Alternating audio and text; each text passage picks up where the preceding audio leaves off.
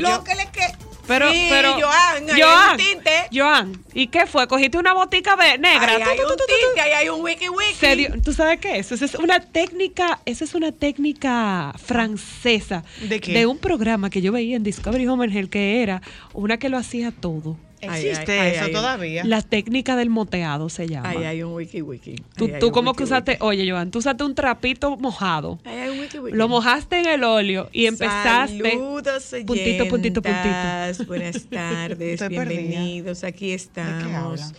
No, es una forma de saludar. Cosa de con nuestros amigos, Un brillo extraño que tiene. Joan en la cabeza. Sí. Saludos, oyentas. Buenas tardes, bienvenidas. Aquí estamos. ¿Quién vio el espectáculo de anoche? ¿Cuál es el espectáculo? Ay, la, la, la tormenta eléctrica, a mí me encanta. Yo estaba abajo de la cama, ¿quién va a ver eso? Tú eres Ay, yo a mí me encanta. Yo me gusta mucho. Anda. Los truenos no, pero los rayos me gustan. Eh, Ay, no. Se veía bello, me encantó. Tú sabes Bueno, que tengo una amiga que en el fin de semana vio un cometa. Un oso deja a una familia sin Ay, comida en un parque de México. Ay, tengo señor. hambre, tengo hambre, tengo hambre. Y me Joan, di- ponlo. Tengo hambre, tengo hambre, tengo hambre. Y me dijeron que esta señora cocina muy bueno. Entonces Ay, déjame ay. ir a comerme los tacos y los chilaquiles. Nada más le faltó decir, mamá, se jaitan el flan. Ay, don se jaitan el flan, mamá. Ay, señor. ¿Lo, lo tiene, Joan? Te lo estoy mandando, Sí. Joan. Es que es muy- es muy fuerte. Yo quisiera tener la paz de esa señora, de Es- tener un oso de ese tamaño y ella mira así. No, no es la paz, no es por paz. La inteligencia, pudiéramos Eh, decir. Ahora, el control que tiene esa señora, porque eso no es, eso no es por paz, o sea. Y el que está si- grabando. Si nos alarmamos, eh, Se convierte en esto podría, esto podría terminar mal. Entonces, ¿qué hizo esta señora? Mantenerse calmada, no necesariamente en paz, porque me imagino que esa persona estaba bastante angustiada, porque estamos hablando, oyenta, es, es una noticia que aparece en, en, en Instagram de un oso que se comió una comida en un parque de México. Era una madre, míralo ahí, eh, observa. Entonces, tú estás viendo, fíjate que ella cubre a su hijo. Y se queda eh, tranquilita. Ella se queda tranquila, pero ella no está en paz. Ella está calmada. Ella está calmada. Y él, mi amor. Ella, ella no, tampoco está calmada, ella mantiene la calma. Mi amor, y él saboreando aquel manjar, ¿Ok? pero con, mira, con tenía toda su hambre, calma. tenía hambre. Ah, Jesús, tenía hambre, pobrecito.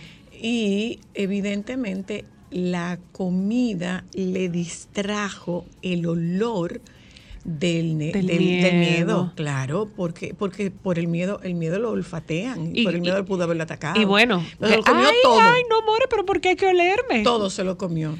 No, no hay que Hablamos. olerme. Hola, Entre la saludos, calma buenas. del que estaba grabando. Hola, buenas.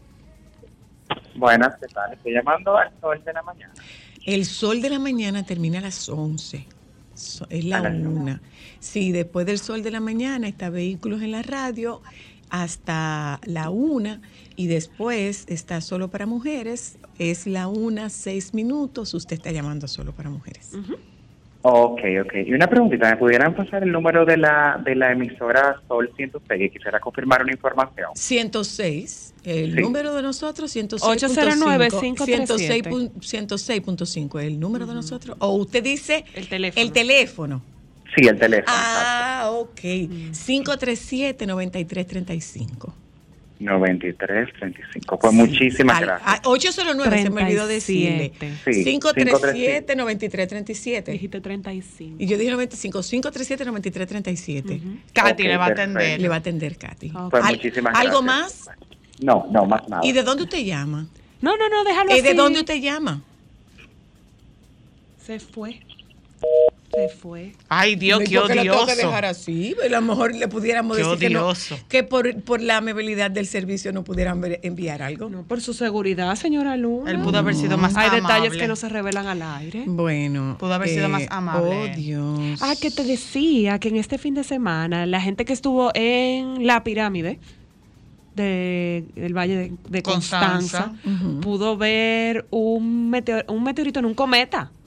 Anda. Ay, sí. Y mi amiga, te voy a mandar, Joan, la foto. Ay, yo nunca Lo captó hermoso, con una cola impresionante. ¿Tenía bucles en la cola? No, pero tenía una cola bastante brillante. Hay que, Ah. yo no iría, pero sí, lo que Eso estaría divertido. Eh, Ay, esta es una buena noticia, una buena noticia que compensa la angustia y la tristeza de este padre eh, que le robaron su niñita recién nacida sí. en, en Santiago. Dice, esto fue Dios que hizo este milagro de ver recuperar a mi niña después de pasar todas esas horas de amargura y angustia y sin poder dormir por el robo de mi hija. Con estas palabras se expresa Adriano López, dice esta nota del Caribe, padre de la recién nacida, robada de la maternidad René Clan del Hospital Presidente Rafael Estrella Ureña, mientras la madre Angeli, Angeli Martínez se encontraba en cama. Por el hecho, la policía detuvo a una señora de 44 años de edad y a un joven de 27 años, quienes serán puestos a disposición de la justicia. Ay, señores, miren, eso da pena. Gracias a Dios que pudieron recuperar esa niña, porque como ella se lo llevó, gracias a Dios que no pasó mayores. Porque fue una funda que la metió. Bueno. Ay, sí. Aquí hay que Eh. tener un protocolo, señora, aquí hay que hacer algo, porque que no, no podemos seguir en el 2023 re- que se está Aquí- robando niñas aquí así tan que fácilmente. mucho, Aquí hay que hacer mucho. Sí, la verdad, sí. Aquí hay que hacer mucho. Hay que hacer mucho. Eh, les comento que esta tarde nosotros hablamos con la doctora Luna. Como todos los martes, la doctora Luna estará acompañándonos hoy en Solo para Mujeres y tocamos con la doctora Luna Ay, como delicado. Tocamos con la doctora Luna como experta, como pediatra y experta en, en educación sexual infanto-juvenil. Tocamos con la doctora Luna el tema de dónde termina el descubrimiento sexual de los niños y comienza el abuso. Esto a propósito de un caso eh, espeluznante que ha ocurrido, de, dan cuenta en, en España, hay varios medios que dan cuenta de este hecho, de un niño, de una niñita de seis años que fue eh, abusada por, eh, por amiguitos de su misma edad. Entonces, eh, esto se puede considerar abuso. De esto nosotros hablamos con la doctora Luna en la tarde de hoy. Y también, pues, nos visita Lisa Blanco, eh, va a estar con nosotras en Solo para Mujeres también. Y, como es lógico saber y suponer, bueno, pues miren, señores, están ustedes. Están quienes nos ayudan a hacer este programa eh, día tras día. Bueno, eh, veo que, entre otras cosas, dice que el- ¿cómo se llama eso? El- el- el- la situación del de el presidente y su encuentro, que decimos la semanal, no es la semanal, señores, es LA semanal. LA de Luis Abinader. Pero nosotros le decimos la semanal, no, no, no, es LA. Fíjense que está en mayúscula los dos. ¿eh? Luis Abinader semanal sería. es Luis Abinader semanal, el Luis Abinader semanal. Y eh, dijo que después de esto la frontera no va a ser igual. Eso fue lo que dijo el presidente de la República. Yo estaba leyendo que hay como que situaciones ahora también. ¿Con qué? Porque se estaban llevando unos materiales del canal para llevarse al otro sitio en Haití, como que separaron las no, obras. no, no, no, no, no, no, eso es un pleito entre ellos. Ajá, entre ellos. Es un pleito entre ellos porque se están robando, dicen ellos. Y ahora se el presidente de Haití, después de que dijo que no sabía, no tenía manera, ahora dice que el, que el canal va. No, Yo no el entiendo. presidente de el, el, Primer el primer ministro de Haití Perdón. lo que dijo fue que eso era una obra privada, pero ahora dijo que no, que ellos respaldaban la construcción de esa obra. Qué pena eh, enterarme de la noticia del fallecimiento del doctor William Hanna a los 85 años. El doctor Hanna eh, lo conocíamos porque eh, hacía, hacía eh, trabajaba, era colaborador de, del doctor Julio Hassim. Los miércoles creo que estaba eh, el doctor Hanna con el doctor Hassim en, en su programa. Es este médico reputado, eh, especialista en cardiología y medicina interna, falleció en el Baptist Health South Miami Hospital en la Florida. Estaba ingresado desde el pasado sábado por complicaciones de salud. Eh, pasa, lo, pasa el alma del doctor William Hanna y nosotros tuvimos una- un encuentro y una cercanía con el doctor Hanna porque pero desde hacía muchos años desde muchos muchos muchos muchos años yo era yo era secretaria cuando yo conocí al, al doctor Hanna Wow. sí yo era secretaria cuando lo conocí Pues hace muchos años. Hace sí. muchos años, muchos, muchos, muchos años. Mire, esta es otra noticia buena, señores. Eh, Albert Mena eh, comenzó a estudiar mercadeo y lo dejó. Sí. Y una ventaja de la pandemia, él le sacó provecho y partido a la pandemia. ¿Y se ¿Cómo le sacó? eso? Eh, aprovechó la virtualidad y eh, adelantó después de haber parado la carrera por 18 años y se graduó. Qué bueno. Ay, felicidad. Sí, Felicidades, se qué graduó bueno. Albert Mena. Se Qué graduó. bueno, felicidades, nunca es tarde. No, y qué bueno que, que pueda cerrar capítulos de temas inconclusos, que en al final de la vida uno no sabe para qué puede utilizar ese conocimiento. Qué buen ejemplo. Qué Sí, muy buen ejemplo. Realmente sí, Sí, sí. realmente Sí, sí. Y me encanta, me encanta ver lo, lo emocional que es, lo, lo, lo tierno. Me gustó mucho ese video de verlo llorando y agradeciéndole a su abuela y a su familia. Qué hermoso. Felicidades, Sí, Albert. qué buen ejemplo. Realmente sí. El realmente mito sí. pastor, como le dicen. ¿El qué? Mito pastor. Oiga esto. Bueno. Está como brillosa esa calva hoy. Pues sí. nosotros tenemos mucho contenido que compartir con Ay, sí. ustedes. Esto es solo para mujeres. No sé si ustedes se están dando cuenta que hay una inestabilidad eh, en el clima, que llueve, no llueve, eh, que hay tormentas eléctricas eh, en Santo Domingo y en el Gran Santo Domingo porque hubo lluvia en... en La zona sur, ¿no? no, en el norte, en, en Villamella, en Santo Domingo Norte, hubo, hubo muchas lluvias. Pero Anoche sí. aquí, aquí fue el más- Tormenta eléctrica, más que Aquí otra cosa. fue, aquí fue como tormenta eléctrica. Ay, hermoso, lo me que hubo. Bueno, pues. Amo los días eh, grises. Me gusta mucho. Es que no está gris. Pero ayer sí. Ah, bueno. No teníamos ni chocolatico. Mm. Bueno, no cuente con chocolate, Ámbar. Hay nueve integrantes que no lo conocen. No, no, no, no. Los cuente- dos integrantes yo creo que no, conocen un chocolate hecho por ti. No, va a No, pero ya, chocolate. ya, no estamos en ya chocolate. Joan caería muy bajo ahí si ya hasta Daniel lo incluye en el chocolate. Vámonos un momentito a publicidad, señores, ya volvemos. Esto es solo para mujeres. Chao.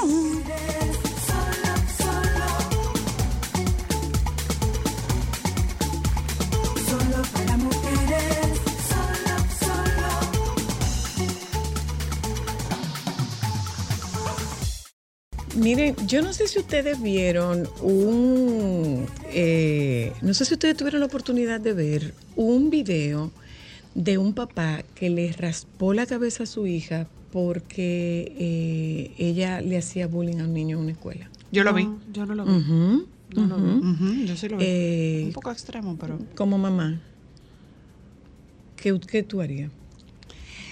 Yo creo que es un poco extremo. Le raspó la cabeza. Que siento que es un poco extremo, pero, o sea, no, no un poco. extremo. Eh, no sé bajo qué contexto él lo hizo. Yo sí entiendo que eh, esas acciones merecen una consecuencia. Pero no podemos hacer una mala acción con otra mala acción. Porque al final, ¿qué tú le estás enseñando a tu hijo? O sea, yo no lo hubiese hecho así. Yo hubiese buscado la forma de que si hubiese sido Mateo Milán, se hagan responsables de sus acciones, que pidan disculpas. Y buscaría eh, una medida no tan drástica. Porque que yo siento que, o sea, tú estás haciendo, al final el bullying es violencia y tú estás siendo Tú estás extremadamente siendo violento. Tú La estás siendo violencia violento. trae Tú violencia. estás, siendo, tú estás siendo violento con esa, con esa criatura. Entonces, ahí, habrí- ahí habría que ver, porque que- no sé. Pero siento que fue es mucho. Es un exceso. Realmente, realmente es un exceso y...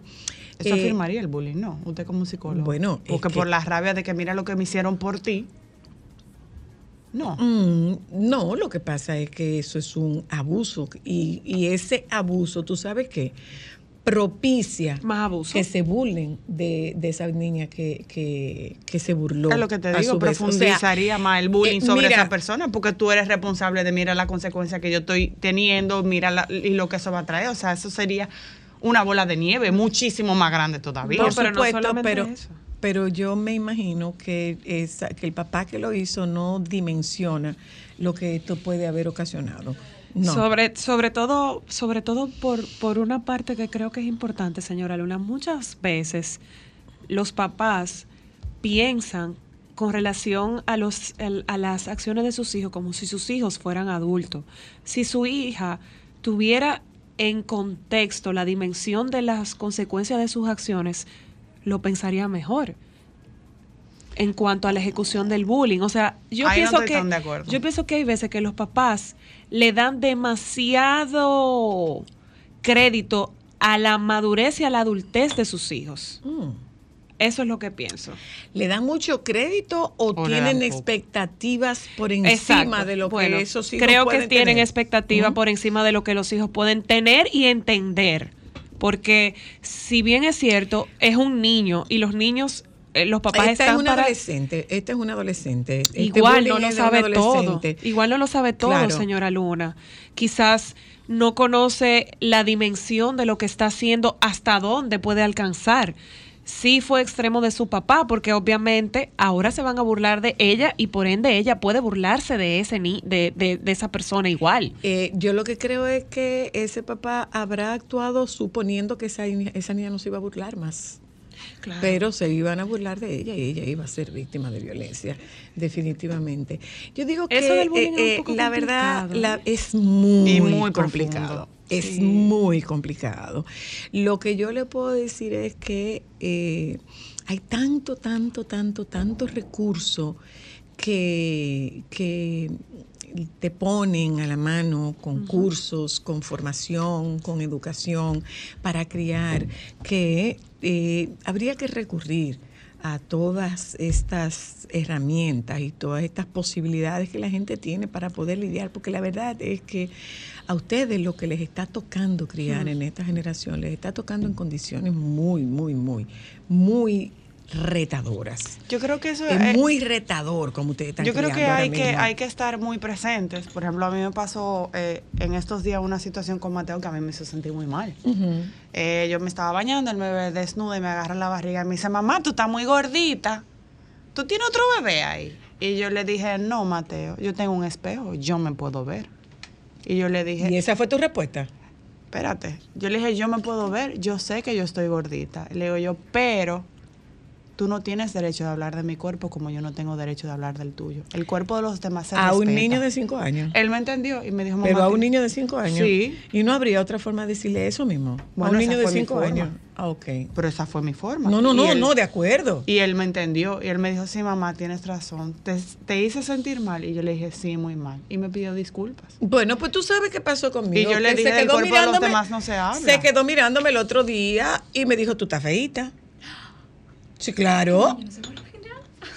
Sí, No, yo tenía, no. yo tenía una mariposita puesta aquí y él me dice, ¿para dónde tú vas? Y yo le digo, voy a trabajar. Sí, pero fue Y me dijo, contexto. así. Y yo le dije, sí, me dijo, tú estás feíta.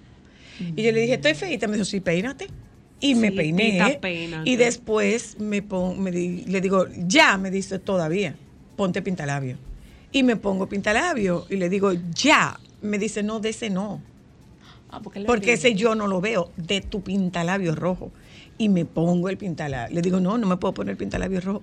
Pues ponte perfume. Ahora sí, estás hermosa. Ahora estás lista. Pero es una conversación que tú estás teniendo con un niño de 5 años. ¿eh? Sí, pero es Que una conversación que, él está teniendo con su abuela Sí, que tiene más conocimiento y más puede- manejo que pero yo. Puede Ese que tener, pero puede tener una conversación en un contexto diferente. O sea, no, eh, mira, esa no es, porque esa, porque esa, esa no es una respuesta para, discúlpame, pero no es una respuesta para un niño de 5 años, son 5. Y muchas veces los papás se equivocan y ven a los hijos como que son muy grandes. Y no, no son tan grandes. No son tan grandes. Yo le hablo como que él entiende y él me entiende. No, él entiende, él entiende. Para los, para los terapeutas hay un hay una herramienta sumamente valiosa e importante. Esa herramienta se llama fondo sonoro. Es la forma en la que se dicen las cosas. Tú lo puedes decir absolutamente todo, todo tú lo puedes decir, todo, todo, todo, todo, todo. El tema es cómo tú lo dices por el impacto que eso tiene en la posterioridad para ese niño. O sea, eh, tú, tú estás gordita, ¿te, te parece? Y él, y él te está diciendo la verdad. Él te está diciendo la verdad. Sí. Entonces, eh, ¿y qué relación guarda esto con yo tengo un espejo? O sea, esa es una respuesta para un adulto. Es una respuesta para un adulto. Bueno, para que me salió, él me entendió. Ah, bueno, no, pues está bien entonces. Eh, hasta- eh, óyeme, quien tiene un hijo, quien tiene hijos y sobre todo como ustedes están criando, Bueno. como ustedes están criando. ¿Y qué le pasa a ustedes? Que ¿Y ustedes están criando. criando? No, no, no, no, no es que no es contra quién ustedes están criando, es como ustedes están criando. Hay un refrán que dice que auyama no pare calabaza. Entonces después no pretendan que les respondan de una forma diferente. Les responden como ustedes lo están Pero yo no enseñando. lo digo por como eso. ustedes lo están enseñando a que responden. Yo no sé a quién este niño salió así. Al vecino, imagino que debe haber sido. No, porque espérate, lo que yo Mi estoy amor, diciendo es, es Mateo otra es una cosa. disección tuya. Sí, yo estoy muy clara, pero yo hablo No con él de esa tan- forma. no yo clara, estoy ¿no? muy clara. Mateo, yo estoy una disección Yo tuya. estoy muy clara me- y hay cosas la Cuando me ti- pone muy que yo digo, pero ¿quién es que se salió esta muchachilla? Yo digo, respira, que hija, tú sabes de quién es hija, entonces no le puedes pedir más a la vida, pero mi hija también me cuestionó en un momento que me dijo, eh, mamá, ¿qué tú tienes ahí? O sea, la cesárea. Y yo me tuve que sentar, le explico, mira mi amor, por ahí tú saliste. ¿Qué? ¿Y te dolió? Y yo, bueno, yo estaba anestesiada, pero yo se lo tuve que explicar. Y Claro. ya ella sabe, o sea, ella no me vuelve a preguntar. Yo, Ya, Mateo me hizo la pregunta, yo le ¿Eh? expliqué y él, y él se puso a llorar. Y me Se dijo, eso te dolió, mamá, yo te lastimé. Sí, sí, sí, y yo, no, mi amor, eso no me dolió, claro que sí. yo te Claro que te dolió. ¿Cómo que esto no te dolió? A mí no me dolió, yo estaba anestesiada, yo Ah, no sentí ok, nada. Bueno, Y yo te conté cuando salí. Lisa Blanco está con nosotras y parecería ser. Ah, ¿por qué no piden el Instagram de Lisa? Ay, Ah, mira que él cómo salió con el ah, ese no. Ese no. Alejandro, ¿quién es el Instagram Porque le de tienen Lisa? miedo a Joel. Ah, es musculoso y es grande. Ah, ese no lo piden. Ese no lo piden. Pidan el Instagram de, de Lisa. Arroba Lisa Blanco G. Lo está dando. Ahora, adivina qué. Vamos a Y el averiguar. esposo no lo quiere A también. todas estas chicas que vienen, ¿tú sabes lo que vamos a averiguar? ¿Qué? ¿Qué dice su DM? Ay. Son guapos, ¿eh? Ya yo ni lo reviso porque es que uno se ¿Qué? topa con tantas cosas. Ah, tú pero ves. yo no respondo. Mira. Mí sabemos, que no topamos topamos con esas cosas No es también. que responda, es que dice. Y Ay. antes de tú irte, tú no dirás No lo que soy, dice para atrás. ¿Eh? A mí me han enviado de todo. Lisa Blanco está con nosotras esta tarde y yo tengo que ser lo suficientemente honesta como para decir que pedí ayuda para poder entrevistarte. No Y importa. te explico el por qué. Evidentemente tu trabajo se realizaba a esta misma hora, Sí. por lo que yo no tengo acceso a tu trabajo. claro. Pero de repente es como un boom con Lisa Blanco y yo, ¿qué es lo que está pasando? Eh, yo sé quién es Lisa Blanco. Claro que sé quién es Lisa Blanco. La conozco más porque es de mi pueblo. Después de que está casada con Joel, bueno, está casada con Joel. De que es la mamá de Lenash, bueno, también. Pero inicialmente es que de mi pueblo. Claro, y tú no Eh, sabes la alegría. Bienvenida, hermosa. Mundo. De verdad que me da poder. Creo que es la segunda vez que te veo personal, pero siempre te he admirado. Nos vimos en la eh, playa. No. Sí, Tercera vez. claro. Tercera- Yo estuve en tu casa Claro. y cargué a tu hija. Claro. ¿Hace cuánto? Mucho, señores, era porque Yo bebé. soy mamá, la memoria mía. Era Ay, bebé no, de no, más. Yo no soy bebé. mamá y tengo el mismo problema de No, tu memoria. Yo me pongo a calcular y justamente es después que yo La primera vez, la Sí. primera de vez, sueño. la primera vez que nos vimos, nos vimos en Neptuno.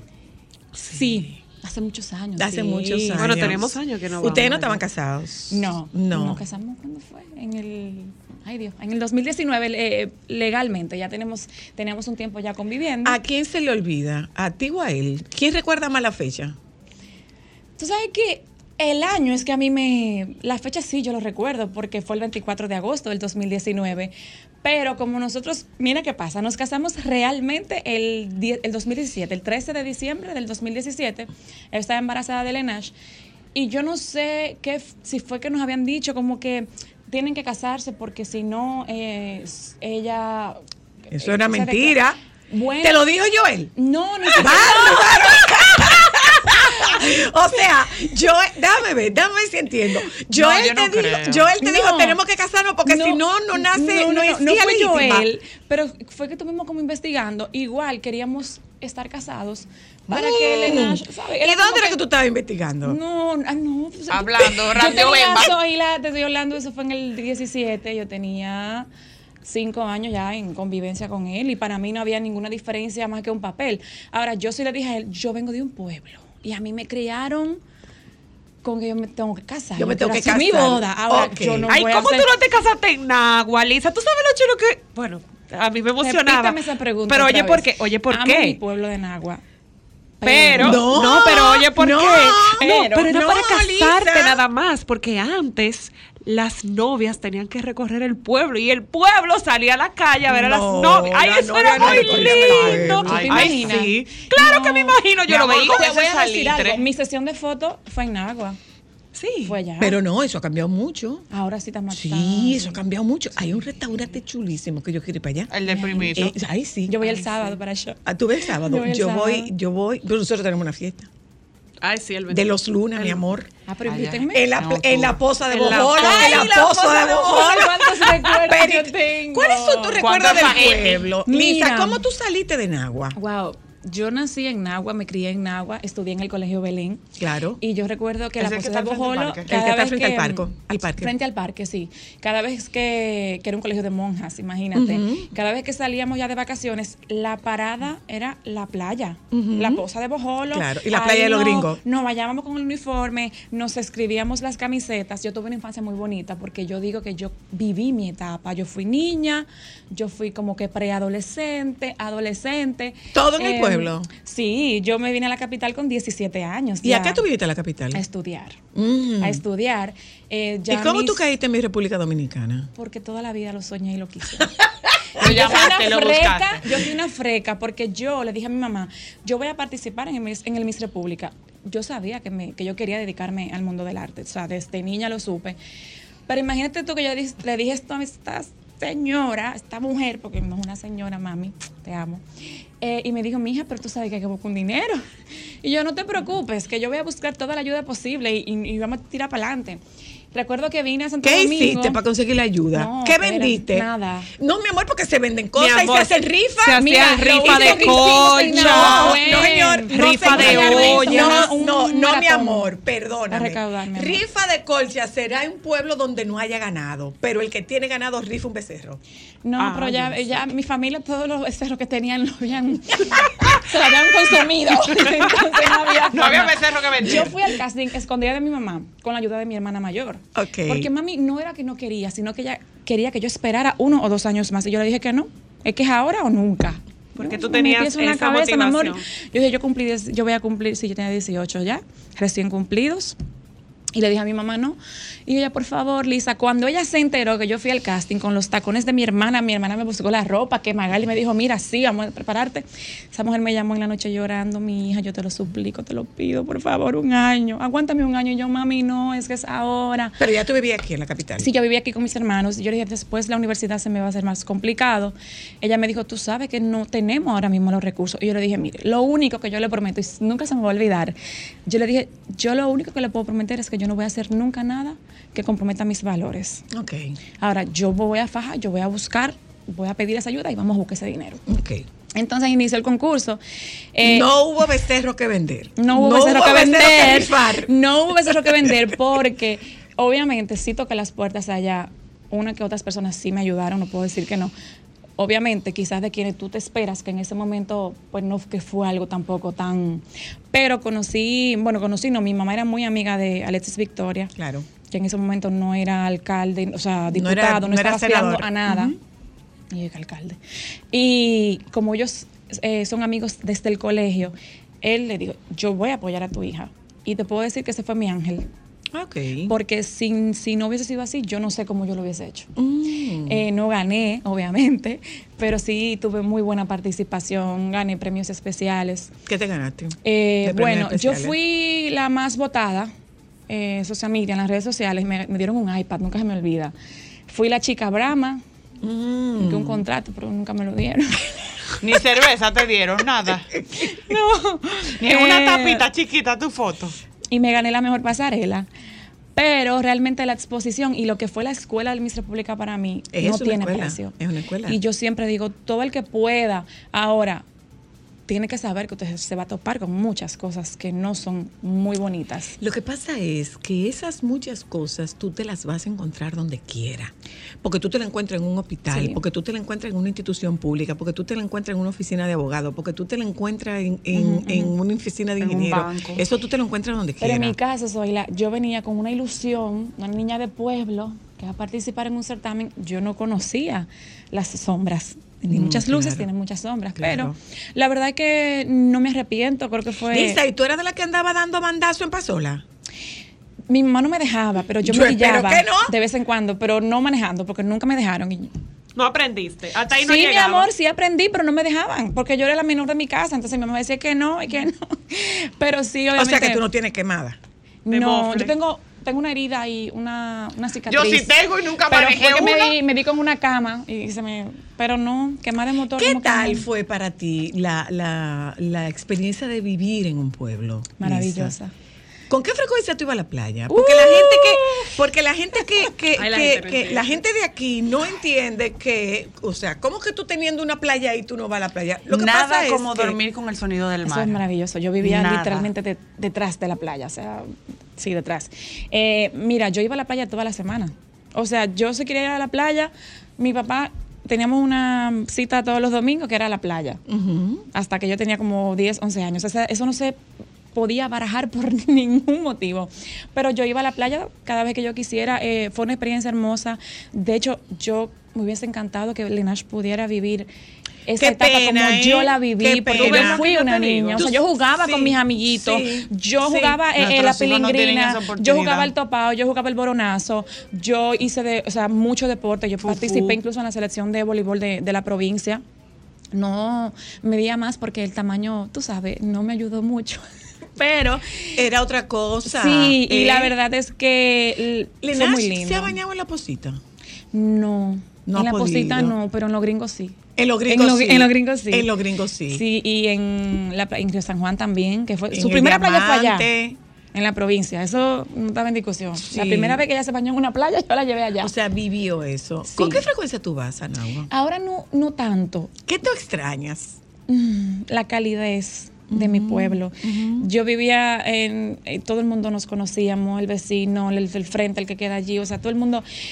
Yo no salía, yo no recuerdo que yo vivía con miedos de que me va a pasar algo o que, por ejemplo, son las nueve de la noche y estamos enfrente de mi casa jugando el barrio completo. Y no había un tema de que niño con niña, o sea, como que yo no crecí con ese estigma. O sea, para mí, yo tuve muchos amigos O sea, y en mi casa nunca me prohibieron, no, porque los amiguitos no, mis amigos llevan a mi casa, sé la juntadera, la cocinadera, o sea, de hecho mi mejor amigo del, del colegio eh, que, que falleció, eh, era varón, y en mi casa y nos metimos en mi habitación, o sea, y no había, o sea, yo no, no sé, como que yo digo, bueno, yo viví mi etapa, yo me enamoré, pero tampoco era ¿Cuántas veces te enamoraste? ¿En el pueblo? una sola vez. ¿En el pueblo? Y te dejaron. Mi primer novio. Y te dejaron. Yo dejé. Que si te dejaron enamorarte. Ay, espérate, mi, mi amor, mira, que yo dejé. Mira, ¿tú sabes por qué sí? Porque fue, fue por etapa. Ok. Primero vino la etapa del enamoramiento, de que, ay, que fuertes se gustan, ya mamá y papá lo saben, ya en el barrio lo saben, pero nos cuidábamos porque si nos juntábamos era en grupo o Ok. hacer actividades, no era de que, que Elisa se fue, no, eso no existía. Ok. Luego venían las cartas, las llamadas por ¡Con teléfono, carta, mi amor, Lisa! todo. Serenata, cartas y luego... ¡Serenata! Sí, sí, porque eso se usaba en ese tiempo. Y luego Pero si entonces... es fresca, dije en ese tiempo. Pero ¿En qué tiempo? Un muchacho, bueno, cuando yo tenía 15 años, imagínate ¿Y, y tú. cómo que en ese tiempo? Bueno, es- En hace ese 15 tiempo años, puedo- soy la- en ese tiempo puedo decir yo, en Sí, ese tiempo, pero no sí. tú. Y después, ¿Y tú obviamente... bailas pericoripiao? Uy, yo bailo de todo. Y muy bien. Y, Y muy, muy bien. bueno. muy Como buena, buena me encanta bailar. sí. Amo bailar, me encanta el merengue, me encanta la salsa. ¿Y dónde tú encontraste a Joel? ¿O dónde Joel te encontró a ti? Tú sabes cómo yo conocí a Joel, porque luego del Miss República me llama una amiga, yo quería entrar a los medios, o sea, yo decía, pero wow, es que eso, eso me apasiona. Y me dice una amiga del Miss República, mira, eh, están haciendo casting para el escándalo del 13. Ay, de ahí. Están buscando a las chicas escandalosas, que es un, conce- un concepto de modelos y que tienen alguna o que otra participación. Yo decía, bueno, no importa. Aunque yo no diga nada, ¿Y, estoy ahí. ¿Y tu mamá? Mi mamá me apoyó, siempre me apoyó porque ella lo vio en mí desde niña. De hecho, a ella también le encantaba eso, pero tuvo unos padres que no la apoyaron y ella sabía de la importancia de apoyarme. Eh, entonces fui al casting, ahí conocí a Joel, muy correctico, muy tal cosa. Me entrevistó y normal, porque yo fui a una entrevista de trabajo. Yo no, por mi cabeza, lo último que iba a pensar es que yo iba a terminar casada. ¿Pero te gustó Joel cuando lo viste? No. No me No. gustó en el sentido. Tú no porque yo con esa mente. Es que yo nunca he sido eh, del tipo de persona como que tuvo una gente y tú dices, ay.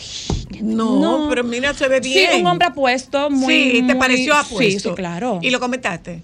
No, ¿No le dijiste a nadie? a nadie. Ah, pero mira, él se ve bien. A nadie, a, nadie. Entonces, luego ya él estaba soltero, él se enteró que yo también estaba soltera y por ahí empezó como a, te llevo a tu casa y yo, eh, no. No, no, pero no, yo me voy en mi carrito, porque yo llegaba en carrito y en carrito me iba. Y después entonces como que, bueno, te dejo allá, porque yo iba siempre a Plaza Central, normalmente, y me dejaba a veces en la plaza, un día me invita al cine, un día me dice, no, pero no te vayas para Nagua este fin de semana, yo siempre me iba. Y yo decía, espérate, hay algo aquí como que no, entonces... Como que estoy viendo Como que algo. estoy sintiendo no algo. habías dado cuenta de, de, mire, yo te llevo a tu casa, yo te doy No, una al bola". principio me pareció extraño porque yo Ay, no pero qué tenía. capitaleños. Yo no tenía, o sea, yo no solía hacer eso con nadie. O sea, dije que montarme en un carro con un hombre, dije que me llevara, dije, o sea, como que para mí como que no, me sentía extraña, me daba como vergüenza. Y eh, recuerdo que hasta que ya, después que me invitó al cine para el veces, me dijo, no, y yo, eh, no, y que tú no puedes ser, porque tú eres mi jefe, yo trabajo Mm, contigo, mm. entonces van a decir que yo estoy aquí porque por Porque esto. ti- porque y yo lo evité, lo evité, pero al final no pude porque me enamoré. Entonces, ¿qué te digo? Pero sí, Joel. traté de mantenerlo mm, ¿Qué te bajo conquistó perfil. de Joel? Muy caballeroso, era muy atento, o sea, él estaba siempre pendiente de qué yo necesitaba, eh, qué yo quería, eh, te invito a comer, vamos a ir a cenar, te llevo a tu casa, cómo está tu mamá.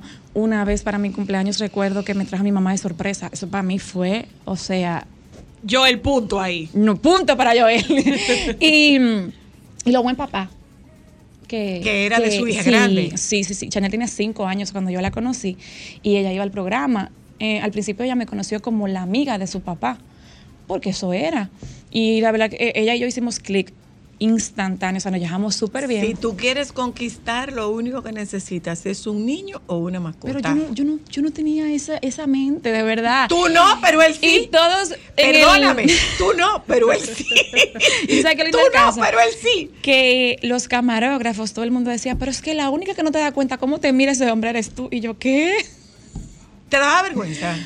Me daba vergüenza y me daba miedo, ¿Qué te daba miedo? porque en ese entonces yo no quería ser juzgada por... eh, qué bueno.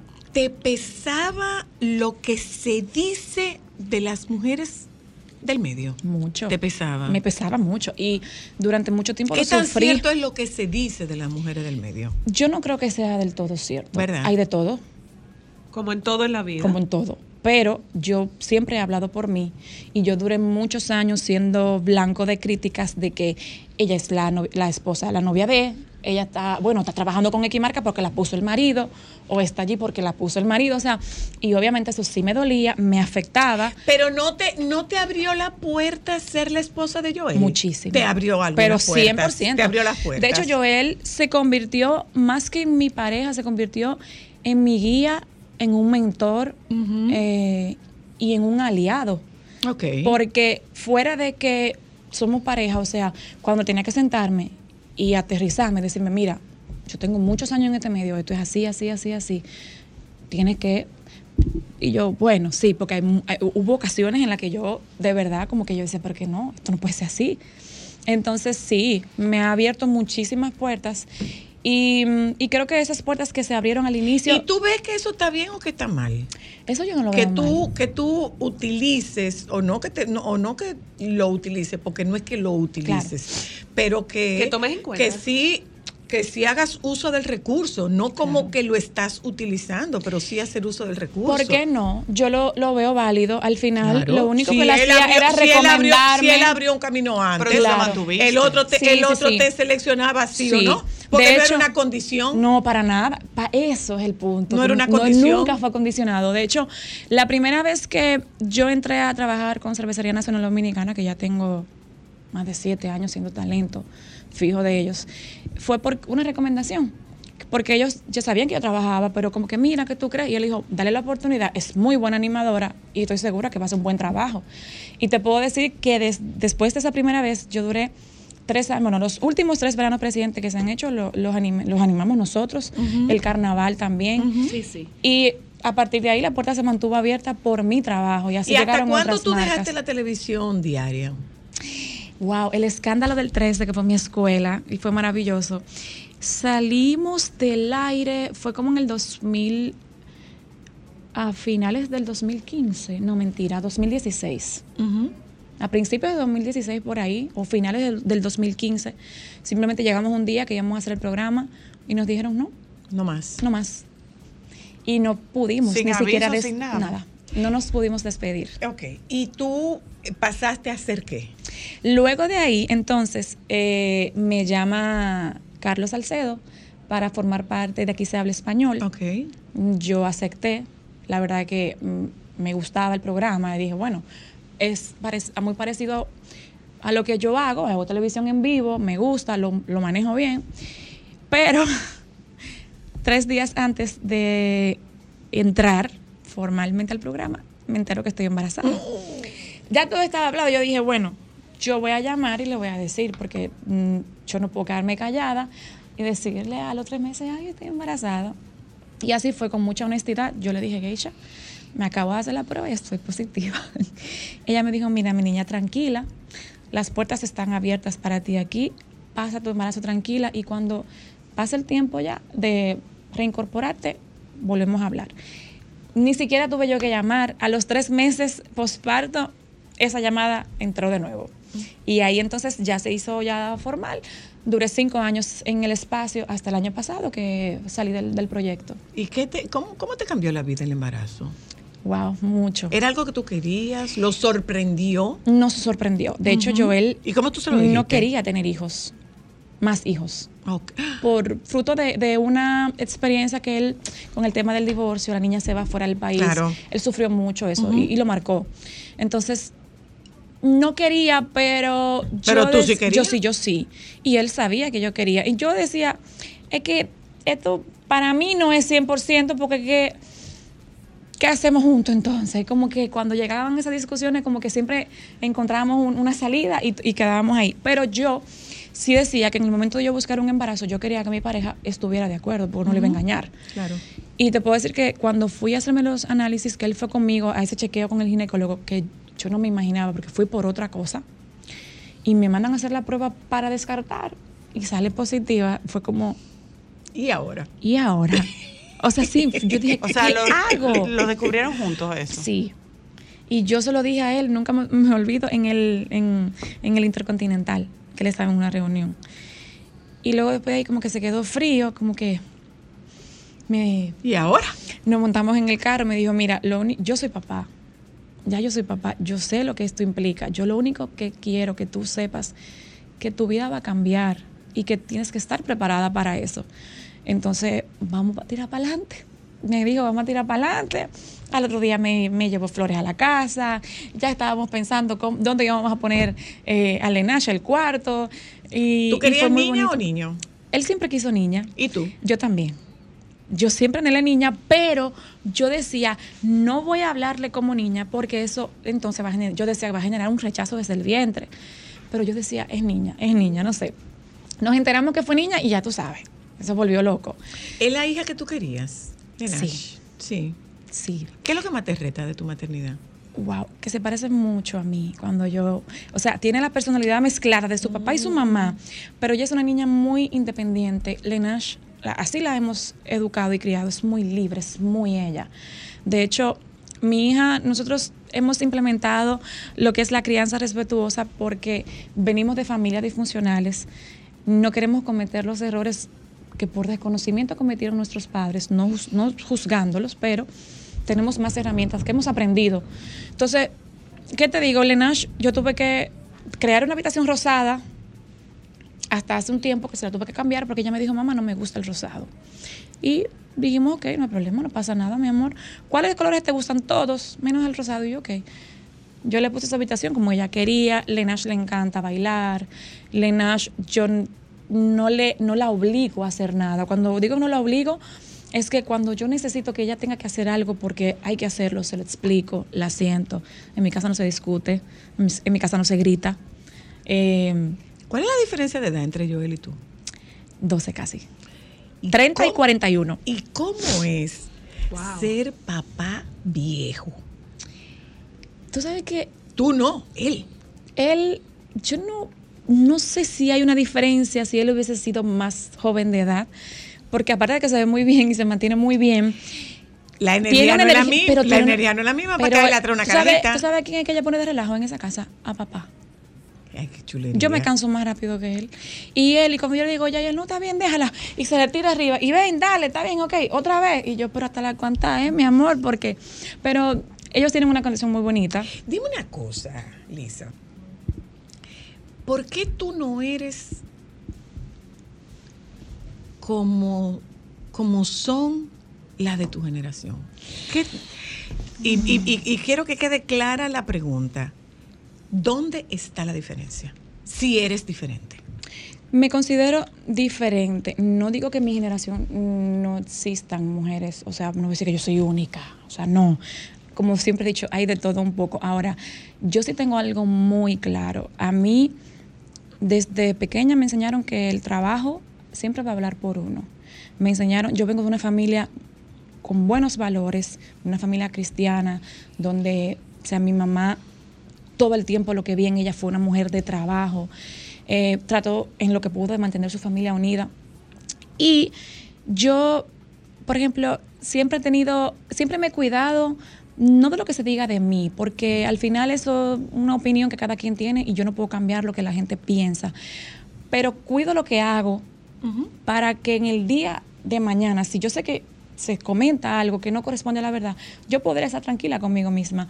Eh, mm, creo que necesitamos seguir haciendo un trabajo de calidad, que se haga buena televisión. Yo a veces sí me da tristeza ver que hay mucha gente con talento que no lo sabe y que recurre a ciertas eh, ot- otras eh, herramientas para quizás da- darse a notar, darse a conocer. Yo creo que es simple, que yo quiero que la gente recuerde de Lisa cuando yo no esté. ¿Y qué tú quieres que la gente recuerde de ti? Esa muchacha era una fajadora, esa muchacha era un talento completo. Yo puedo animar, yo puedo- te puedo presentar eh, eh, el evento más formal y puedo desdoblarme, que es lo que he venido haciendo. Entonces, eh, hay cosas que yo no simplemente no pienso poner en juego nunca, que son mis valores, que también eso cada quien lo- le da una connotación diferente, porque lo- tú puedes tener unos valores que a lo mejor para mí no, y viceversa. Son distintos. Exacto. Pero yo, yo no quiero que de mí se hable porque yo me vi envuelta en una polémica. Pero tú estás- de ti se está hablando y no es porque tú estás envuelta en polémica, sino porque tú estás propiciando polémica. no. Ella hizo una Sí. pregunta. No. Fíjate, Sí, Zoila, no, una que de no, hecho, una no, Ella hizo varias varias preguntas. pero sí, fíjate varias. cómo yo Ella hago esa pregunta.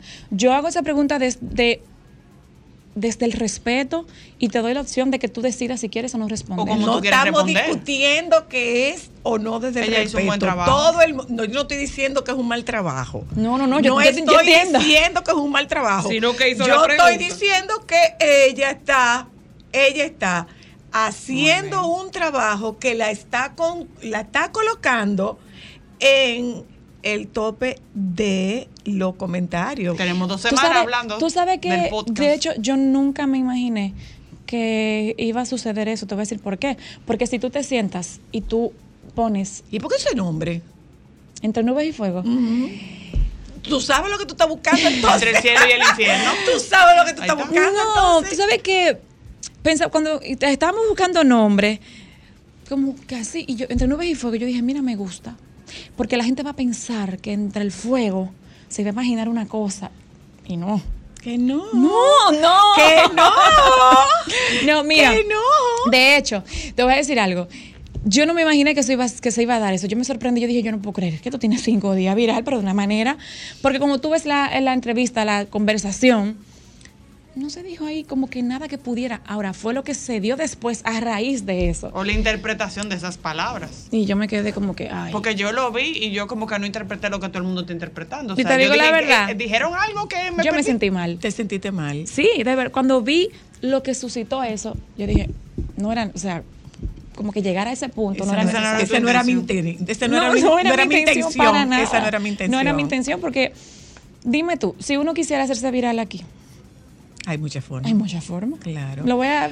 Pero te arrepientes de la viralidad. No me arrepiento. ¿Sabes Ya. por qué no me arrepiento?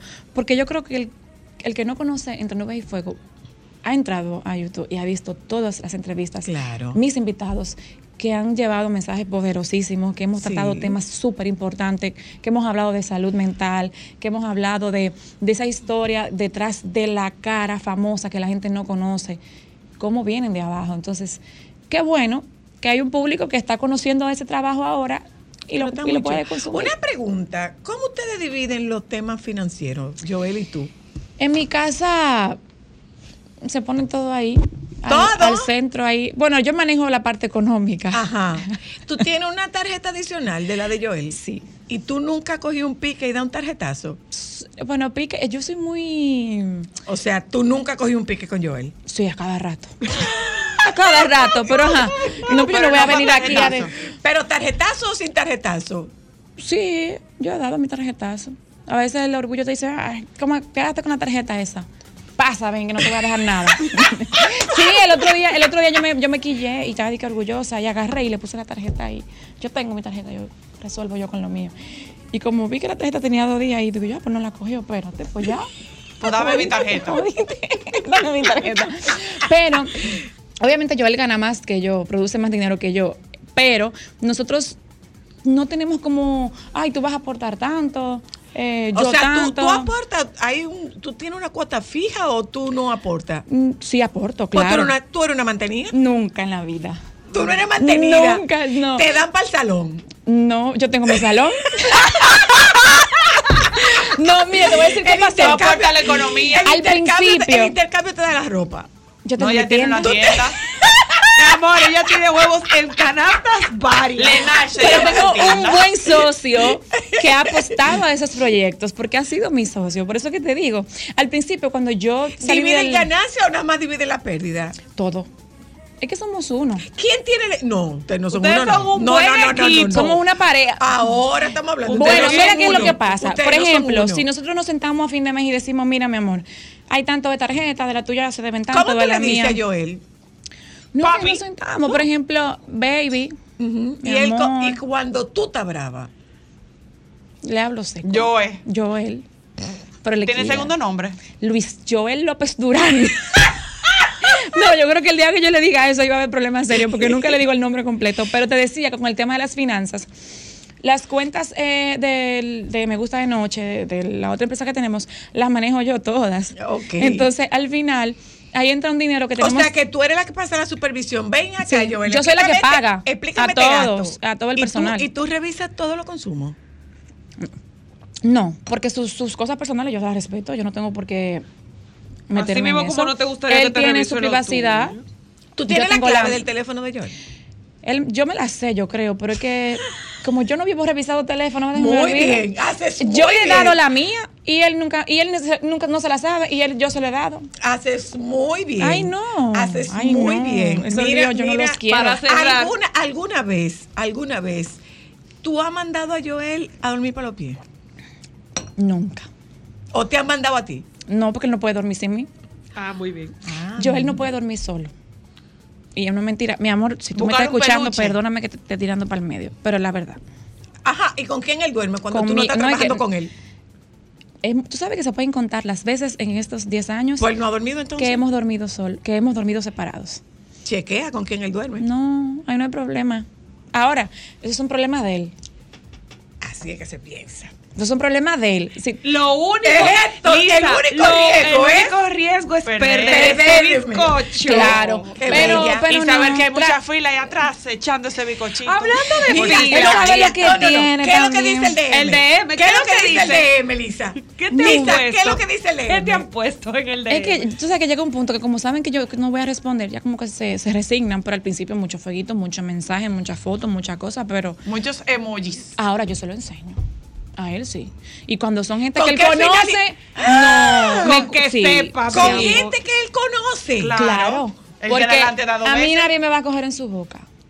Entonces, mira, mi amor. Lisa, pero que tú puedes poner una escuela de manejo para que las mujeres sigan aprendiendo. Demasiado una chiquito mujer para Yo, no nada, yo soy una mujer casada. Entonces, ¿qué hago yo respondiéndole una conversación a un hombre que yo sé cuál es la intención que tiene? ¿Para qué? ¿Para buscarme un problema? No, es que de hecho y no me interesa. Pero que gente que conoce. en agua. Ay, soy la amigos. Hace unos, hace unos años atrás, sí. Lo que pasa es que creen que la muchachita que porque vengo de Nagua, porque que no sé qué es lo que la diga, no, mi gente amor. cree. Aquí no. Y yo se lo he enseñado a él. Mi amor, mira. ¿Tú cocinas masa de cangrejo? Ay, no. Si tú sabes, me enseñas, por favor. Mira, yo Pero cocino. conocemos dónde la venden. Tú sabes que lo peor que él va a decir, tú no cocinas, Lisa. Yo ya no, ya no cocino. Pero antes de tener a Lenash, nosotros no teníamos ayuda en casa. Y yo hacía todo. Comía, desayuno, cena, lavar, Como regar. fuera. Como todo el mundo. Entonces, mi amor, no se te puede olvidar esos años, porque ella dice que ya yo no cocino, pero sí. lo bueno, que pasa ya, es pero antes sí. ya no. No, No es que me gusta tanto la cocina tampoco. No, no hay necesidad. No, hay necesidad. Ok. Sí, Hay sí. aplicaciones de pedido, por Una cosa, una cosa. Entre ustedes dos, si pierden, ¿quién pierde más? Los dos perdemos. Ya. Wow. Los dos. Qué Wow, bella. qué bello. Qué bella. Gracias, Gracias, por venir. Y- gracias. Y, la, a la invitación tuya para ir a, ¿cómo que se llama? A Entre Nubes y Fuego. La respuesta es no. ¿Por qué? Soy la nota. ¿Cómo hace eso? no, yo te iba a preguntar si estaba Estamos enamorada. aire, ¿no? Estamos aquí. Pero no me hagan, no me hagan eso, por favor. Pero no está mal. Joan, por favor, corta eso, ¿eh? Atención, jeque árabe, estamos aquí. Queremos un jeque. ¿Y qué hacemos con la gente que lo oyó ya? Ay, Dios. Bueno, ok, es verdad. Hay, hay que sincerarse. Ya después. Tampoco había que ser tan franca, pero bueno. Bueno, ya Espérate, que califique son otros 500. Doctora, Pero a doctora, veces hay tampoco que- hay que ser tan franca, pero bueno, ya que Bueno, se dijo, ya que se dijo. Ya que estamos aquí, Asumimos, asumimos. Así que vayan a ver. que califiquen son otros 500, es doctora Luna. Eh, doctora Luna, buenas tardes. Hola. Doctora, ¿cómo tú estás? Muy bien. Estás como graciosa. Está Sí, bonita. te está. Me voy. Cayéndote atrás, cayéndote atrás para que uno tú digas, yo tengo 62, yo digo, yo Todavía no tengo 62. Por ¿eh? eso, pero ya pronto. Entonces, cuando tú comiences, yo, yo tengo 62, pero mi hermana me lleva dos. Entonces, para que la gente sepa que ya yo voy a dos tener y dos 64. meses. Dos y dos meses. Y entonces, No quite los para dos meses, que- por favor, no quite los dos Está meses, bien, por pero favor. para que nos veamos, ¿verdad? Dos meses, casi tres. Sí, lo que pasa es que esos dos meses hay tienen más parejo. peso. Tienen más peso los dos meses. claro. Eh, mire, doctora, eh, yo le estoy dando seguimiento a una situación que se está presentando en España con el tema de la inteligencia artificial. Uf. Eh, sobre eso tendremos una, tendremos una mesa eh, eh, de, de discusión sobre el tema de la inteligencia artificial. Sobre todo por lo que está ocurriendo con eh, adolescentes, con niñas jóvenes, muy jóvenes. Le estamos dando seguimiento y estamos preparando un programa con, con ese tema de manera muy particular para la semana que viene. Eh, ahí en España, que está dando datos. Que está revolteada. Exacto. Oye, ¿cuántas está cosas dando está pasando? datos, está dando Wow. datos en España de que el debut en consumo de pornografía se está dando desde los nueve años. Pero eso, eso es una, eso es una, una estadística mundial. Entre los 8 y los 11 años, el inicio 11 del años. uso de la pornografía. Del uso de pornografía. eh, ya tiene varios tiempecitos que esa noticia se ha revelado. Entonces, hemos, eh, eh, vi, Pero los papás, bien, gracias. vi en España un tema de una niñita de seis años que se negaba a ir a la escuela. Y es porque sus compañeritos de la misma edad habían abusado de ella. A esa edad, De seis entre- años. Ajá. A esa edad, entre iguales, podemos hablar de abuso, es la exploración, es la curiosidad. ¿Qué es, doctora? Es intencional eso. Eh, muy buena pregunta y muy buen tema. Ya me puedo ir, entonces. sí, porque Se el puede hablar de abuso intencionalidad ahí. Vamos a ver. Vamos a ver, el abuso sexual entre iguales es muy frecuente más de lo que nosotros pensamos. Y cuando hablamos entre iguales, hablamos entre eh, grupos de la misma edad. Puede ocurrir en niños y también puede ocurrir entre niños eh, de edades similares o entre niños y adolescentes. En este sentido, para uno hablar de abuso y uno poder hacer una diferenciación en que no sea una exploración o un juego sexual que es normal a esa edad, lo que habría que ver es el componente. La paro, ¿Cómo la paro un momento con eh, la expresión juego sexual. ¿Por qué? Porque, y es, eh, eh, lo hago intencionalmente porque fue un término que se utilizó, fue una expresión que se utilizó.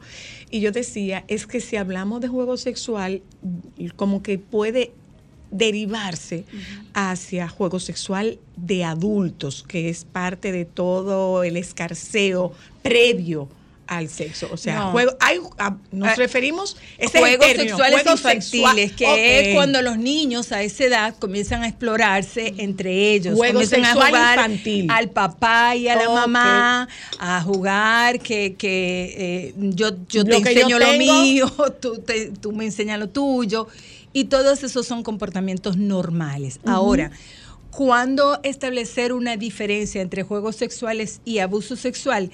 Cuando ocurre entre niños de igual edad, pero no están todos contentos. O sea, hay una conducta de fuerza, de obligación. En el caso que tú planteas, eh, según leí, es una chiquita de seis años, pero son varios amiguitos que la, que la abordan, que, la, que la tocan en contra de su voluntad. Ok, entonces eso es abuso. Eso su- se puede considerar un abuso. Ahora, eh, no en el sentido de decir estos niños son unos agresores sexuales. Ok. Es posible que dentro de, de lo que de, de- de estos niños haya alguno que haya tenido la experiencia, Experiencia. ya sea que haya sido víctima de abuso sexual o inclusive que haya visto escenas de testigo. pornografía o de relaciones sexuales entre, entre adultos. Entonces, cuando esto ocurre, no estamos hablando de una víctima, estamos hablando de dos víctimas. O varias. Eh, sí, o sea, no mirar a los niños que hicieron esta conducta como unos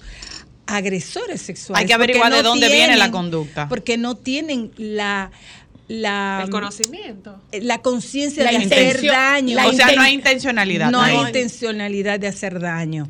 Esto O habla sea, lo ideal es averiguar qué trajo esa conducta, de dónde están copiando esa conducta. Exactamente, qué ha ocurrido entre los niños que han eh, hecho la conducta y la misma situación de la, de la niña, de la que eh, se considera como que ha sido víctima eh, de este comportamiento de niños. Recapitulo, doctora. Recapitulo, doctora. Ok.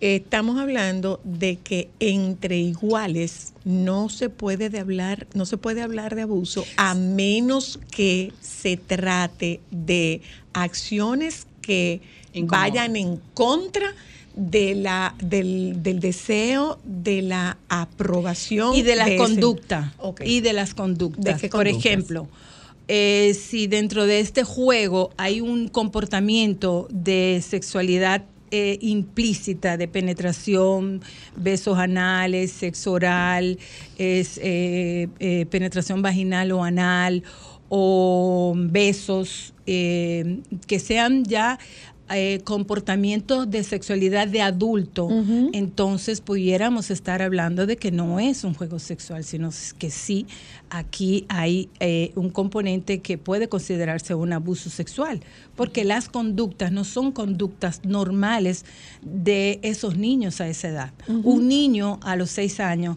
no te imita un acto sexual, una penetración, un sexo oral, a menos que no lo haya visto o a menos que no lo haya Experimentado. Experimentado. Entonces, esas son conductas que tienen y que deben de llamar la atención. Una pregunta. Que no se deben de pasar por alto. Y es interesante el tema porque esto ocurre mucho entre hermanos entre hermanos que a veces los papás no se dan cuenta y es más frecuente de lo que pensamos e inclusive se habla de una estadística de casi el 20% de los abusos sexuales puede ocurrir entre iguales y eh, ocurrir entre hermanos y puede darse entre niños y adolescentes o preadolescentes y adolescentes. Yo tengo una La, pregunta. eh, y, y para finalizar, la diferencia de edad también es muy importante. Sí, si claro. hay cinco años de diferencia, por supuesto que se considera un abuso Tengo sexual. una pregunta, doctora, y precisamente porque yo soy mamá de varones. Eh, para mí es muy importante de enseñarle a mis hijos que el cuerpo de los demás hay que respetarlo, que usted no tiene, porque él tenga un pene igual que tú, tú no tienes por qué tocarlo si él no quiere, o sea, eh, y eso hay que respetarlo. Pero, ¿cómo como papás uno puede tomar esas cosas en serio? Por ejemplo, ah, no, que pongo el ejemplo de Mateo, no es que ha pasado, no, que Mateo ves una niña en el colegio. Que para algunos papás es un disparate un juego de niños, pero para la otra niña puede que no. ¿Cómo como papás uno puede tomar la diferencia de precisamente eso, de que es un juego de exploración y ya es algo que incomoda a la otra persona que estaba dentro de esa acción? Bueno, si ma- va- vamos a cambiar el nombre. Si el niño provoca un beso forzado y agarra a la Forzado. niña y, y- y- y- y la, y la obliga. Si la niña se resiste. Exactamente, entonces podemos po- a- plantear una conducta que hay que mirar, que hay que llamar la atención. No, no obstante, no hay que llamar a ese niño un agresor sexual. Eso es muy importante y me parece fundamental lo que tú planteas de primero hablar del consentimiento. Tú dirías, hablar del consentimiento, Sí, claro, eso esto es chiquito. necesario de, eh, como tú planteas, eh, de- cuido mi cuerpo, pero también voy a cuidar el cuerpo, Cuerpo del de otro. Eh, no tengo por qué tocar a otra persona, a otro niño, a otra niña si no le gusta, si no quiere. Entonces eso es parte de la educación sexual. Fíjate que eh, ah, siempre hemos estado hablando de la necesidad de educar sexualmente a los niños, sobre todo en primera infancia, justamente por eso, porque desde ahí es que se comienza. Si tú enseñas a un niño a que su cuerpo es suyo y que nadie lo toca, eh, esa chiquita posiblemente, y, y estamos eh, Especulando. especulando haciendo como exacto. una un, una- un análisis, no sin tener muchos los elementos, pero posiblemente al primer momento que esa niña la toquen y que no le gustó, si tiene, Lo va a identificar si, y lo va a si- decir. si- si ha sido entrenada, pudo haberle dicho a la mamá, fulano me tocó. Ahí voy, ahí voy. Y no me gustó. Ahí voy. Entonces eso es importante, por eso es que la educación sexual, sobre todo en los primeros, en la primera infancia, previene abuso sexual, porque esa niña o cualquier otra niña que la toquen o niño que lo toquen eh, y ha sido educado eh, puede decir y verbalizar, "M- me tocó mi parte y no me gustó, yo le dije que no". Precisamente por Pero- eso te lo digo, que en una, perdona, en una sociedad Mira, hay una hay una situación Eso se aquí. ve como una muchachada. Hay una situación No. aquí, hay una situación Una aquí, exageración de un menor. eh, No. doctora. ¿Cuál es la situación? Que esta niñita o que cualquier niño, esta niña, otro niño, eh, advierta que hay algo que no le hizo sentir a gusto, que lo comunique a un adulto, papá, mamá, abuela, cuidador, Profesor, y que se lo crean. claro, profesor, Que- porque... y que eh, se lo crean. En, el, en, en este caso, que yo leí la noticia, eh, llama mucho la atención, eh, fíjense una cosa, cuando esto ocurre entre menores de edad, si no hay una diferencia de cinco años, no se considera un delito. Y en este caso de niños en primera infancia, no son, son no imputables. Son o sea, inimputables. inimputables. Es decir, que tú no lo puedes llevar a un juicio. No Por supuesto que no. Ahora, lo que sí es mandatorio que exista en la escuela un protocolo de atención a estos casos y además que estos eh, los dos los niños, tanto la víctima como los niños que provocaron eh, eh, La agresión. la- la actividad sean evaluados y necesitan algún tipo de ayuda y no es adecuado eh, etiquetarlo como agresores sexuales. Pero también es importante como papás perdona, escuchar perdona. lo que dicen Dime. los niños y creerle, no Yo- ver lo que es una exageración o una tengo- tontería. Yo tengo una pregunta, doctora Luna. ¿Qué tan importante es para los papás entender que los niños no mienten y que deben hacerle caso y que no son cosas de muchachos? Lo que, lo que sucede es que venimos arrastrando esa eh, situación. Y mira, por ejemplo, cuando eso ocurre, yo pudiera hacer el ejercicio quizás de los papás de los agresores que no darían crédito a lo que está pasando porque un, un niño de seis años tenga ese tipo de comportamiento. A veces hay una resistencia, a veces hay una negación. Y sobre todo cuando, eh, y, y vuelvo al tema del incesto, donde hay una relación, por ejemplo, entre hermanos, eso es una realidad que le cuesta mucho trabajo reconocer a... a- admitir a, a los a- papás. a los papás. Porque Pero probable, es- pero además eh, puede haber una reexperimentación ahí, ¿eh? No, Porque y- puede ser que yo reviva lo que también ocurrió conmigo. Bueno, ya es un asunto más, más Podría psicológico. ser, podría ser, Pero sí, yo lo que planteo es que eh, en, en- en ese sentido hay que escuchar a los niños, a las niñas y a las adolescentes que hacen una eh, información de que a alguien la tocó, alguien la molestó. Pero- y pero- no pero no. quitarle importancia a eso. Una cosa. Eso es necesario. Mira, yo estoy haciendo una, yo estoy haciendo unas supervisiones de casos con un gran maestro que es el doctor Mauricio Andolfi. Y eh, hablaba ayer en, esta supervisión de casos, el, el- el doctor pedía introducir eh, en el proceso a una menor de 4 o 5 años. Eh, y pensaba mucho en ti porque de repente uno podría decir, pero a, a una niña y habla, sí, ah, ok, pues ya puede ser tu ayuda. Entonces, ¿a qué me refiero? A esto que nosotros tenemos de subestimar la capacidad de los niños. Tiene cuatro años, no se da cuenta. Tiene cinco años, no se da cuenta. Pero en el relato. Perdona, ¿cómo un Pero en el niño- relato. No, no, no, no voy por ahí, voy. ¿Cómo un niño, una niña de cinco años puede advertir que no es cómodo como lo están tocando? Pero que es que los niños hablan Precisamente con por eso- espontaneidad. Precisamente y- por eso te lo Pero si pregunto. tú les enseñas ¿Cómo? quiénes sí te pueden tocar, él te va a decir, me tocó no, fulano. No, no, no, no, no. No es quién sí me puede tocar. Es que la necesidad que nosotros tenemos, porque lo que, lo que se lo que habitualmente se dice, esas son cosas de muchacho, pero un niño de cuatro, un niño de cinco años, una niña de cuatro, una niña de cinco años, ¿cómo ella puede saber que lo que está sintiendo no es agradable? Claro que lo sabe. Ahora, no tiene el contexto de qué es lo que está sucediendo. Voy a poner un ejemplo que puede resultar Ay, no sé si... Grotesco. Sí. Nosotros trabajamos con una niña de 5 años que le estaba abusando, creo que era su tío, y la niña relató, él me puso una cosa dura y que salía baba. Ok. Con ese relato, tú no tienes más Claro. que, que buscar, porque la niña te está diciendo lo que pasó. Ahora, ella no entiende lo que estaba pasando, No, Pero, para a lo pero que- ella te lo está Exacto. realizando. Lo como mismo que no, pasa... Como que no es agradable. No, me sentí ya, mal. Ya, eso. eh, no me gustó. y, y en el relato, ya la interpretación la dan los adultos, pero los niños no tienen claro. conciencia de lo que está pasando. Ellos dicen, los niños que son abusados sexualmente, algo pasa, algo me incomoda, algo me molesta, Exacto. pero no tienen la co- la conciencia, la percepción de Me- que lo que me no. están haciendo Está no mal. es incorrecto me o queda, no debe. me queda claro que no tienen el concepto, que no saben, o sea, no te puedo transmitir. Sin embargo, lo que pasó no me hace no, no me gusta, no me hace sentir a gusto, exacto. no es cómodo para mí. Para mí es muy A eso importante eso que yo te decía. eh, eh, y, Y, y me y gusta lo digo mucho- esto, lo digo esto, ¿tú sabes con qué intención? Señores, no continuemos subestimando la capacidad que tienen los niños.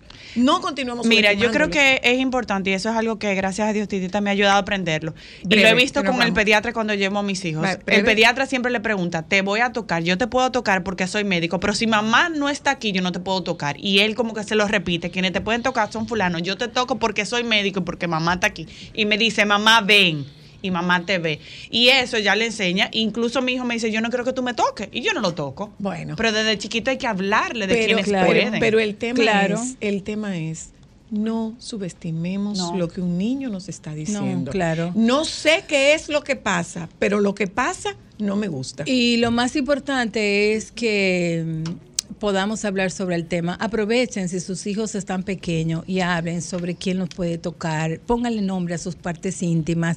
Díganle que, eh, cómo se sienten con su cuerpo, los besos, los abrazos. Háblenle de los secretos, háblenle de las caricias incómodas.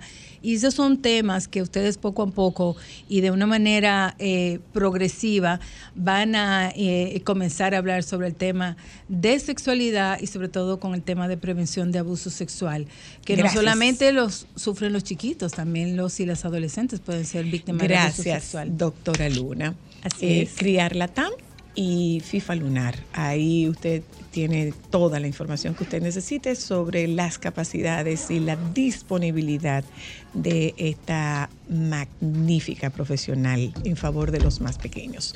Nos juntamos con ustedes mañana. Ay, mira, no entró cantando tú. Lo que pasa es que aquí no se oye ahora. ¿eh? Nos juntamos mañana y está el equipo del Sol de la Tarde. Quédense con ellos, por favor.